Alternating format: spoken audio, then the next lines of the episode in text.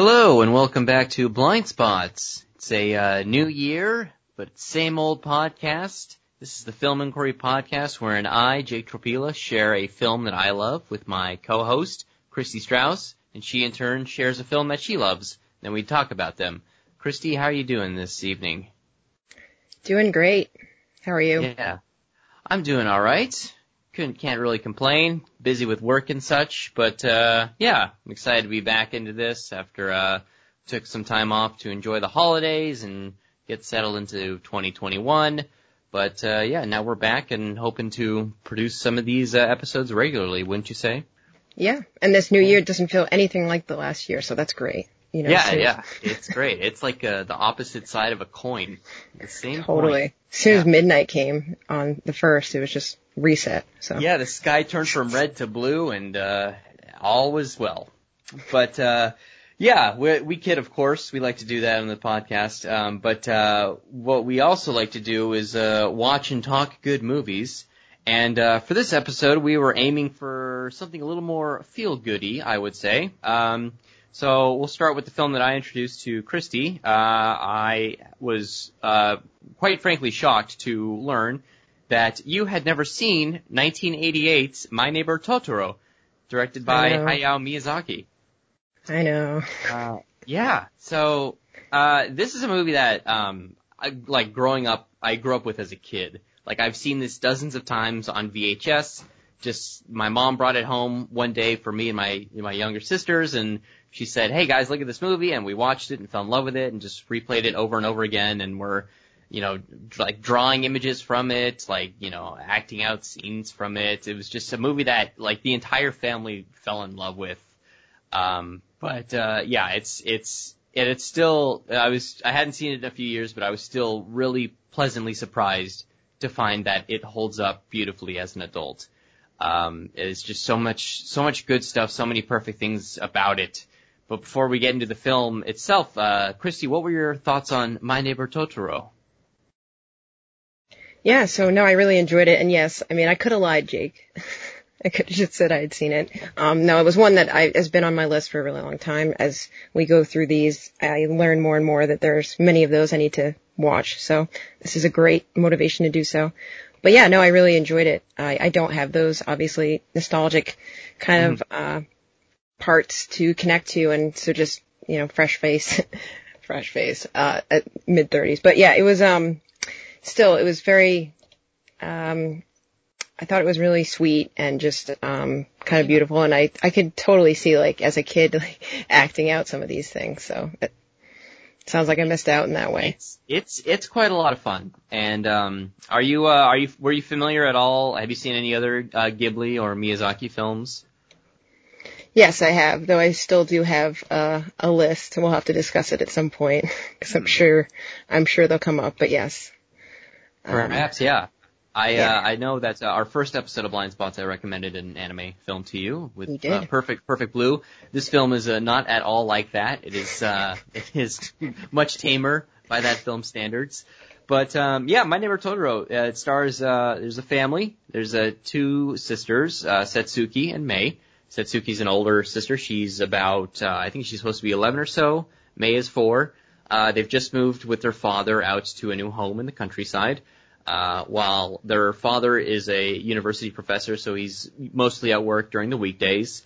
And um, they have a mother who's in the hospital. She's uh, suffering from some illness that we don't really know. Um, it's mostly this is taken from Miyazaki's own experience with his mother. She was always in and out of the hospital. So um, her illness is never made clear, but it is evident that she's not been home in quite some time. So the uh, girls, you know, see her, visit her whenever they can. Um, but upon moving into this new house, they find that, uh, A, it needs a lot of work. It's kind of uh, ramshackle in spots. But uh, also the house and the neighboring forest around it are teeming with life, uh, most notably in the form of our titular Totoro figures. And uh, there's uh, three of them that we see. There's a little, a little white one. Then there's like a medium blue one, and then there's the giant gray one, who I think most people are familiar with. Uh, and I think, uh, I think if you've never seen this movie, um, you've probably at least definitely seen the, the poster for it, which is uh, Satsuki standing at the ra- at the bus stop uh, in the rain. She's got the umbrella on, and then there's just the giant Totoro next to her, staring straight ahead. He's got the leaf on on his head. You've seen that image before, right? Yes, I, was... I, I yeah, no, I had. It just took me a second to unmute, but yes, I have seen yeah. that image. Yeah, um, yeah. So it's intriguing yeah, all... in itself. Yeah, it's it's like honestly one of the one of the most like famous. I would say one of the most famous stills in in cinema, uh, or just like one of the most you know posters that like people can recognize. And then so much so that the Totoro is just uh he's he's basically become the Studio Ghibli uh mascot. If you watch any of their films nowadays, it has that the blue title screen of uh, Totoro, and I think he's got a little creature on his head. His ears look like giant pine trees. But um yeah, so yeah, this is a very this is just a very like lovingly animated and very sweet and beautiful film that quite literally everyone in the family can enjoy. I think there's something for everyone. And, um, I was, uh, I was kind of, again, going into this worried that this would be a film that, uh, I, you know, kind of only held fondly from memories as a child, but I m- might even love it a lot more now just because I've seen thousands and thousands of movies between it. And I think for this to just hold up and go beyond my expectations of what I would see as an adult, uh, is just a mark of something that is just so, so pure and at times like so transportive too. There's just so many elements, but, um, yeah, yeah, yeah. Uh, I, I'm curious yeah. to hear a little bit more about uh, what you thought of. Uh, yeah. And I love that, by the way, when you watch something that you loved as a kid and it actually, you yeah. know, sticks. Like we talked about that on one of our film inquiry roundtables early on. Mm-hmm. Um, That doesn't always happen, so it's always nice when it does. Yeah, no, um, so, you know, it's an interesting story, and I, I also have to give props to the father figure who's, like, loving that this house could be haunted, because there's, like, these dust-like house spirit things. Yeah, um, the little suit sprites. Yes, um, and he's, like, he also just his response to every time they talk about um anything, like, spiritual, supernatural in a sense, uh, whatever these happen to be, because there's a lot of weird stuff in this film. Um, but yeah, I just always love his responses to them, um, as well as uh, another um, older woman that, you know, helps and stuff. Like just the general yeah. like opinion of it is like, you know, these are, you know, loving things that will, you know, when you're okay and comfortable in your home, like these dust-like spirits will leave, and then Um, obviously the ones in the giant tree will show themselves when they feel comfortable. And I just thought that was really cool. Moving yeah. on. Um, no, yeah, I, I, I just, I really did enjoy it very much. I love the whole idea, which is something that's, you know, definitely in a lot of films where, you know, there's a child or children and they're going through a difficult experience and they kind of need this friend, and sometimes it's imaginary, sometimes it's spiritual, sometimes it's, you know, like the loving monster or something. Yeah. Um, so I think that's always a terrific, you know, element in film. That, yeah, you just, you hit the nail on the head in so many places. Um, I circling back to the father. Yeah. I just love how like playful he is about the whole thing. Like, like there is no negativity in this movie. I mean, the mother is in the hospital, but, um, uh, you know, aside from her making a slow recovery, which is really kind of provides the only conflict later in the film is, uh, May is excited to see her mom, but she's kind of forced back into the hospital because she has a cold and her health wor- weakens. So um, everybody's, you know, uh, understandably concerned. But yeah, it's it's very much it very much um, hits that exploratory nature of like what it's like to be a child. And I think some of the best stuff uh, that Miyazaki has ever done is just uh, May is, you know, she's she stays home because Satsuki goes to school. And just little, the little adventures that May has exploring underneath the house in the backyard and through the forest, and where she sees the Totoros and starts following them because they're dropping the, the, the seed, the acorns from the trees. And then eventually like finds their secret hideout and lands on the giant Totoro, which is another iconic image is, is her taking a nap on his belly. Um, because right. that's what you do when yeah. you find a giant it's, weird thing inside exactly. a giant tree. It's yeah, just a know, natural response. Exactly, yeah. It's a giant, huggable, imaginary bear, or is he imaginary? We don't know. But um, yeah, he's a yeah. I, I think you know the the Totoro provides, like you said, that that's that source of comfort that children seek when their parents and their siblings are distant.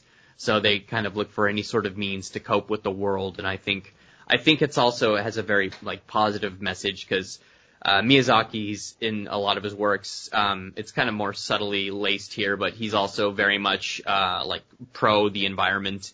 Um, like one of his films is literally about a warrior trying to like save the world from burning down. And here it's sort of seen through the, the view of the kids planting the seeds to, to grow the trees in their backyard. And there's a very beautiful sequence where they see the Totoros doing like a, like a little tree dance, and they come mm-hmm. out and join them, and the, they, their dancing makes the trees grow, and the, the score. I mean, this is, this was the element that I loved the most this time around, is the score by, uh, acclaimed Japanese composer Joe Hisaishi.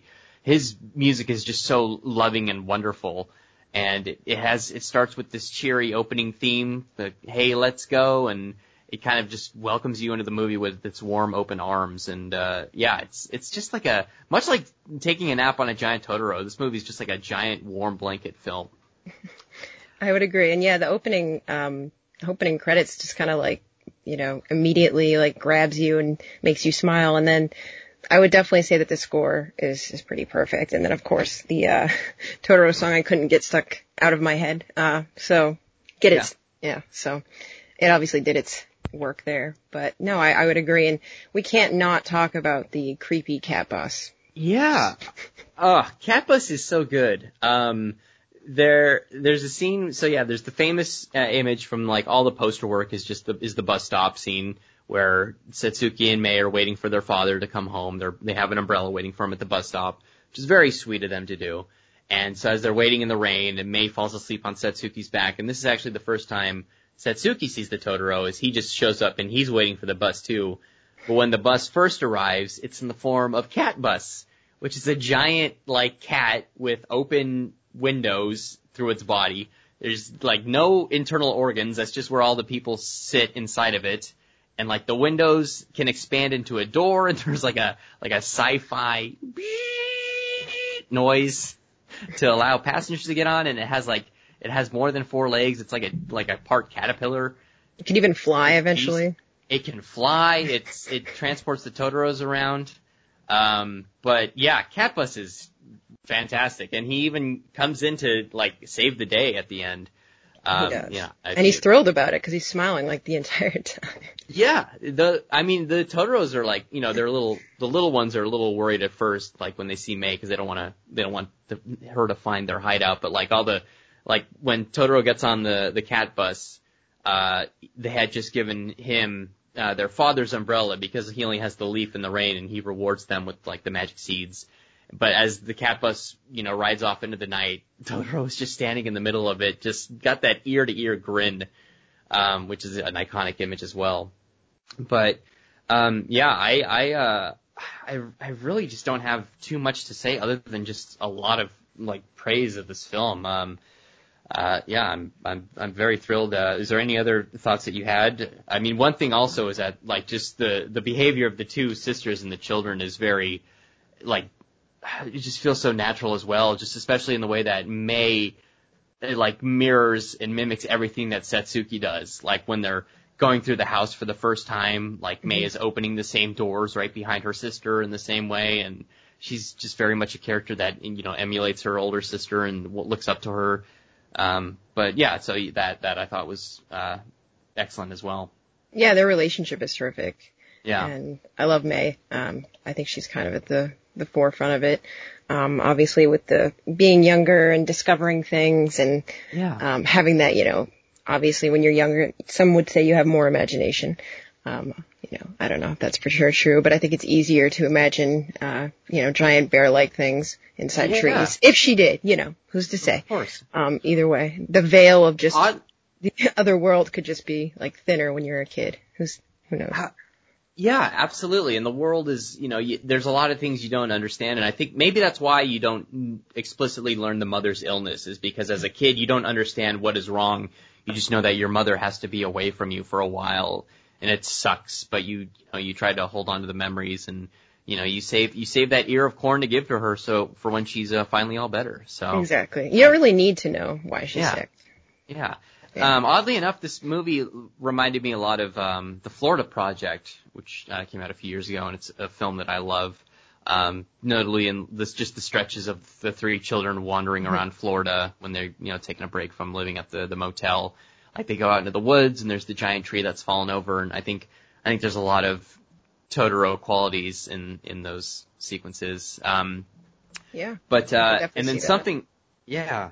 And then uh, one more thing I wanted to add, because I had no idea this existed until I saw the film just a couple nights ago and uh, was doing some research. Uh, but if you love May and you love the Cat Bus, um, but Miyazaki produced an animated short film which acts as a sequel to this movie. It's called May and the Kitten Bus. Uh, and if you're listening to this, I urge you to Google that title right now, because it's May riding around in her own little personal uh, May-sized cat bus. But it's the kitten bus, and she goes on an adventure with that. Um, it's Aww. It's unfortunately only ever uh, screened at a uh, Ghibli museum in Japan, but somebody has actually, if you Google, I think you can find a just a video copy of somebody who recorded the screen with their phone, like surreptitiously behind some patron, theater patron heads. But uh, yeah, May and the Kitten Bus, I think, is uh, if you want a little Totoro coda, uh, check it out. It'll offer you a nice little, nice little something extra. Nice. But um. Nice yeah, add-on at the end there. I will exactly. also just say, um, I sure. didn't watch this as a kid, but it, it does kind of make you feel like a kid a little bit in ways, and that's always a wonderful thing. Like, I remembered how much I wished I had a big tree that I could, like, live in. It was oh, like a man. dream as a kid, right? Isn't that like everybody? I, I wanted a treehouse, like, so badly as a child. Like, I would yeah. just see it in movies all the time. It was, I it was in to... all movies. I thought everybody had one but me. Because it was in, like, I know. Every movie. Like, another one, like, The Pagemaster with Macaulay Culkin. I think he has a treehouse in that. And, uh, like, I wanted just, like, my parents to go to Home Depot and get some wooden planks. And there was, there were no good trees around. And there was, this was no, it was, treehouses are, like, just a thing that only exists in movies, I feel like. Every child wants one, but they don't exist. Yeah. We need to we need to bring back tree houses. Um, I think so. We're gonna start yeah. a start something here. Yeah. Hashtag bring back tree houses. Yeah. twenty twenty-one is the year of the tree house. We'll all get we'll all be living in them, at least if the economy goes south. But uh, yeah. So um, on that Totoro. Note. Yeah. On the, on that happy note. Um, yeah. Why don't we? Uh, so yeah, go see My Neighbor Totoro if you haven't already. And uh, yeah, Christy, what did you? Uh, which film did you bring this week? Yeah. So this one has some darker elements, though I do also think it's, you know, a very moving film. Came out in nineteen ninety-nine. The Lasse Hallström film, The Cider House Rules, which stars Michael Caine, Tobey Maguire, Charlize Theron, Paul Rudd, Delroy Lindo, bunch of people. But anyway, um, so I, I was surprised that you hadn't seen this movie. This was one that yeah. I watched when it came out. I've seen it, um, you know, a few times, um, since I first originally saw it. And it's just one that always stuck in my head. You know, it was a movie that I, I found to, you know, this is something that is a young adult kind of finding his identity. So, you know, we were just in kids and now we're in young adult. Um, but basically it's about Homer Wells, who's played by Tobey Maguire. And he's an orphan. He's growing up in a Maine orphanage. And it's the, the head of the orphanage is, uh, Michael Caine. And he basically learns kind of the practice of being a doctor through Michael Caine. And yeah. that does include, they secretly do, you know, abortions. And I should st- state that this was like. Feels in- like it's, I mean, uh, w- what war is, um, Paul Rudd fighting in? I oh, I guess it's World War Two. So yeah, this is like set in the early forties. Yeah. He one day is treating or assisting Michael Caine in treating um a patient who is Charlize Theron, who came with Paul Rudd to get an abortion. And that basically leads him to kind of go on a journey. But before I get into the plot, et cetera too much, what did you think initially? Yeah, I like this movie. Um I think Lasse Hallström, Lasse Hallström, he has a very, at least in his early uh work, he's got a very interesting brand of um Uh, melodrama, um, and that's not a bad term for anyone wondering, but, uh, uh, it's, uh, it's, it harkens back to, um, like, I, I love his, uh, I think it's his first film even, My Life as a Dog is a film that I cherish, and I actually also really like What's Eating Gilbert Grape, uh, and this film is kind of in the same, uh, vein as the latter film, um, but I really, I really liked, uh, The Cider House Rules. I think it, it takes a bit to get going. There's a, an extended, Uh, introduction with Homer at the, um, and the, uh, let's see here. In the prologue, um, that's, uh, set at the, uh, the orphanage, which also acts as a uh, the doctor's office for um, Michael Caine. But um, yeah, it's interesting to to kind of see the coming coming of age story of an individual who has not had a uh, typical life and has, you know, learned the trade of being a doctor and is arguably better than most people are at it, but he has uh, honestly has, has had no real human connection. Um, you know, he has, he's very friendly with all the other boys in the orphanage, and he's a good assistant to uh, Michael Caine, but he's, you know, he's never felt like real love. He's, we see in, in the intro, he's actually been through two foster homes who did, ultimately couldn't take to him, and he was beaten in those. So he's kind of just lived life as a damaged individual. But, um, yeah, it's nice to like see him, especially once he gets onto the apple farm. It's, the movie really kind of takes off from there. It's, it's nice to see him kind of find his way and experience life that has been deprived of him for so long. Um, yeah. yeah, it's definitely a very, um, you know, strange upbringing. Obviously, it's going to be difficult, you know, being raised in an orphanage to begin with. Um, but then also, you know, learning this trade and, and then learning this trade and, um, mm-hmm. everything that comes with that. And then also the way that he leaves, basically, he just decides to take off with them, um, which is just obviously very uh spontaneous. You don't know these people. Uh of course, this was back in a time where I guess people trusted people more, but that's okay. Um and sure. yeah, he decides to go with them, and Paul Rudd's family runs uh an apple orchard. Mm-hmm. And he, you know, at first he just gets a ride, and then he just doesn't know where he's going or what he's doing because he has, you know, nowhere to really go, which I, I imagine in a sense can be kind of, um, you know, just freeing, especially when you've been confined to this one place. But he travels, um, I think they go to the coast of Maine, and, you know, he works under, um, Delroy, Delroy Lindo and a, with a, with a group of people in a kind of like this, it's kind of like secluded, almost like um bunkhouse sort of situation. And they, they make cider. Um, yeah. And, you know, there he continues to see Charlize Theron while, um, Paul Rudd is serving in the military. And they obviously become close, um, as he, you know, kind of just figures out who he wants to be and what he wants to do with his life. And there's, There's something kind of beautiful about the story. Obviously, there is, um, you know, some sadder, like sad and dark elements, et cetera. But I think he basically finds his calling, someone that basically just learned hands-on, which is not something usually you would do as a doctor, but um he's never met anyone. And by meeting people and forming these friendships and these bonds and and everything, I think he grows as a person and then realizes who, who he is. So I don't know how much of the plot to really divulge, but it's a movie that's always resonated with me, and I think it's... I really think, I, I think that he can sometimes go a little bit too melodramatic in his films, and there are a lot of them that I really like. Uh, Gilbert mm-hmm. Grape is one.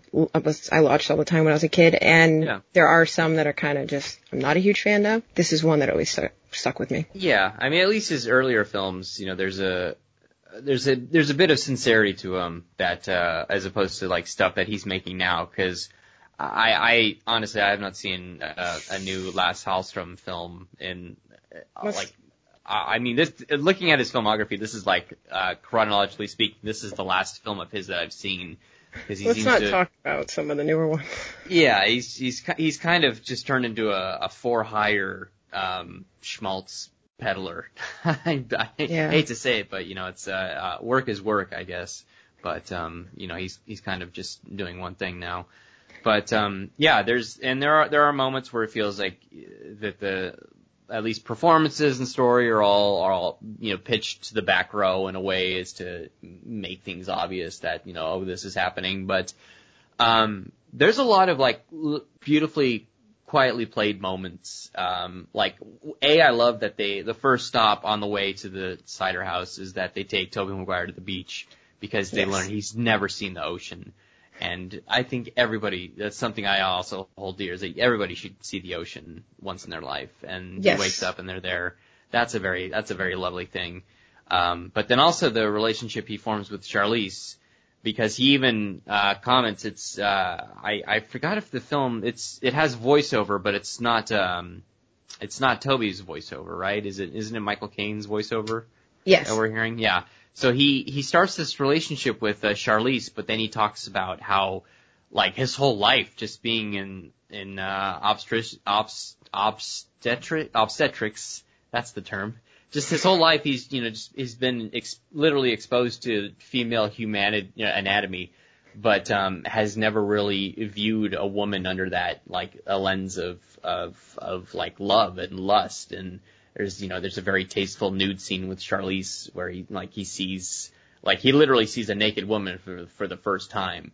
Um, and, uh, yeah, so I think, um, you know, it's, I, I kind of felt bad for Paul Rudd because obviously if he's, if he's the soldier fighting out in the war, he's going to be cuckolded by Tobey Maguire. I mean, that's just where I predicted the story will go. I won't confirm whether or not that happens, but, um. I will yeah. confirm he predicted that though. Yes, he, that's true. I did divulge that to you all, all halfway through the film. But, um, yeah, also great is the, uh, I, I mean, I was, this movie has a really good cast, so we've mentioned several names, but, you know, Delroy Lindo, who's had a hell of a year with twenty twenty, he's just always fantastic. And he's, mm-hmm. he has such a, is such a great commanding, but also slightly menacing performance here. There's a, you know, a, a relationship with his daughter that is, that could require the, um, the call of, uh, Homer Wells's, uh, uh, expertise. Um, and also I do enjoy Back Home. Uh, Michael Caine is trying to forge a doctorate for him so that he can legally practice anywhere. Um, which is great because he, uh, like you said, he has no, he has no like actual professional schooling. He's just, no. he's just all of his career comes from Caine. Um, who's amazing in this as well. He actually won, uh, Oscar for supporting role. Oh, he did. I had no idea. Wow. Yeah. yeah. Excellent. Excellent. Yeah. Good. Good for, uh, Yeah. Like, good uh, for Michael wow. Caine. Michael Caine, yeah. I mean, you know, he's all, he's always typically great, whether, uh, I, you know, I just watched Muppets Christmas Carol for the first time a couple weeks ago and, you know, he's, he's always, he always brings his A game. Um. He does. I don't know if he has a B game. It's maybe Jaws: The Revenge, but, uh, you know. I was going to say if he does, you're going to say something right now and then you did, so that's good. Jaws, yeah. It's funny because he, his first Oscar he won for a movie, Hannah and Her Sisters, mm-hmm. um, which is a Woody Allen film. But the problem is he couldn't attend the ceremony to accept that Oscar because he was busy shooting Jaws: The Revenge. Um, that's just a funny little anecdote that I like. That is a funny little anecdote, actually. I didn't know that. I'm yeah. glad I do now. Um, yeah. I bet he regrets that on yeah. so many well, levels. Yeah. He only, all he says about Jaws is that he's seen the, the house it paid for and it's very, lo- very lovely. That's a good yeah. response too. Um, yeah. So I found out that you do not like Tobey Maguire, but you did like him in this film. Just, you know, I had to throw that out there. That's fair. Yeah, I did say I, I'm not a, I'm typically not a fan of Tobey Maguire. Um, but I think I, in the right role, I think he can excel. Um, for instance, he's, he's the best Spider-Man. Um, you know, you Tom Holland, Andrew Garfield fans can keep it. Uh, I think Tobey's the best Spider-Man that we've seen. Even in the third one. Um, even in the third one, when he's doing stupid, goofy, creepy emo dance down the street, I I still enjoy watching that more than the M C U. Um, but like other stuff, I just don't like him in. Like I don't like him in Gatsby, and um, I mean this is not a good movie, but The Good German, I don't think he's good in at all. Um, he's like he's the, he's bad, the bad German, German in that movie. But um, yeah, no, he's he's actually quite he's actually really fine in this in this movie. So um, he did not annoy me as much as he normally does. Um, right. Well, so, you said yeah. he's really fine, so clearly he still did a little bit. No, um, I, I, I have I have no complaints against Tobey at all. He's good, and okay. I will say. And his his character also has an interesting bend in that um, he kind of has this own personal moral compass that he's d- developed just on his own, and. Um, You know, like as you said, Michael Caine secretly operates and does abortions in a time where, uh, like they were, you know, this was very secretive and women couldn't, you know, afford to have a child and, or it was for any medical reason. So he would happily perform the procedure, but this was something that Tobey Maguire's character does not accept. And he, he sees it as like morally wrong, even though that's the field of, of work that he's, that he's, that's all that he knows. So it's yeah. also this inner conflict that his character is presented with. Well, I think rules, obviously it's in the name, are a big part of kind of like a theme of it too, because when they say the yeah. Cider House Rules, they're actually referring to a piece of parchment that has rules for the, um, the cider house, which is what I was saying, where they stay. It's like, yeah, uh, that little like kind of bunk area. Um, they like that's, sleep where they work basically. Yeah, pretty much. And it has a, a list of rules, and he was actually the first person to stay there that could read. And so he shares it with them, and they're all pretty like hilarious because they're breaking them like pretty much as he's reading them. But it's also, I think, a lot about kind of defining, you know, who you are, um, but your own rules, because there's obviously like that's a consistent uh, theme throughout the movie. There's a lot of things that are not necessarily fitting like societal or, um, you know, obviously illegal at the time, but different things like that, and still kind of figure out who you are. So yeah, that's that's the Cider House. Yeah. And I always, I've all, it's the title of a film that I've always heard, and I, I thought that it was a, a review of a location in the movie, The Cider House Rules. Nice. That was a, yeah. Well, thank you for letting me know that didn't work. Um, but, um, yeah, I did, uh, oh, uh, Dewey from Malcolm in the Middle, uh, he's in, he's in like a, a plastic, uh, lung to help him breathe. Oh, um, yeah. Yeah, he's, yeah. His character has a very sad exit, especially with uh, Kane's it's reaction. Fuzzy, right? Fuzzy, that's right. Yeah. yeah, all the all these kids have little like little muddy and yeah. There's also curly. Young Kieran Culkin, Culkin, Culkin, mm-hmm. Kieran Culkin. Kieran, Kieran Culker is in this movie. um, Paz de la Paz de la Huerta. J K. Simmons has like a blink and you'll miss him moment. He does. Yeah. Um, it's uh, yeah. It's this is a yeah uh, weirdly stacked cast. But, um, yeah, and I do like that the, I won't say what it is, but I do like that the, uh, ending of the film, like the last line echoes something that happens earlier. Just yeah. via another character. So. Right. Did you so, yeah. also have a fondness for this film because it takes place in Maine? Somehow I knew you were going to say that, but no, it's, it, that's not it. I mean, it's actually something when I went into it that I didn't know. And I don't even necessarily think that when you watch it, if you're from Maine, it's like, oh, this is Maine. You know, I think, uh, it does have kind of an, you know, idyllic New England feel, though. So, I mean, oh. I, I will say that, but no. But, um, yeah, so I think, uh, I think that about, uh, that does it for, you know, this episode of Blind Spots. We got, you know, two, two other films that, uh, to, to recommend if you have not seen them. And, yeah. uh, hopefully, both very enjoyable. Enjoy. Yeah. And very, very, very sweet films, ultimately. Yeah. You know, they both deal with like darker subject matter on the fringes, but they're not. Not bad films at all. No, I think in a lot of ways they can both be comforting. Yeah, exactly. That was actually part of the challenge of, of this pairing because, um, you know, again, I'm trying not to find a film that necessarily matches uh, Christie's, but I also don't want to, like, like, like, I'm not going to recommend, like, a violent revenge thriller to pair with uh, The Cider House Rules. And I was just kind of looking back at, like, films I grew up with, and, um, yeah, My Neighbor Totoro is one that leapt out to me as a film that I love, and I just, on a whim, asked Christy, had you seen this? And you said no, and so here we are. Yeah, worked yeah. out. Yeah, They were absolutely. A good pairing. Yeah. All right, excellent. Well, yeah, thank you again, everyone, for uh, listening to uh, Blind Spots. Um, I, if you'd like to uh follow me anywhere on social media, I'm at Jake Tropila, T R O P I L A, on all things. Uh, Christy, do you have any social medias you'd like to plug?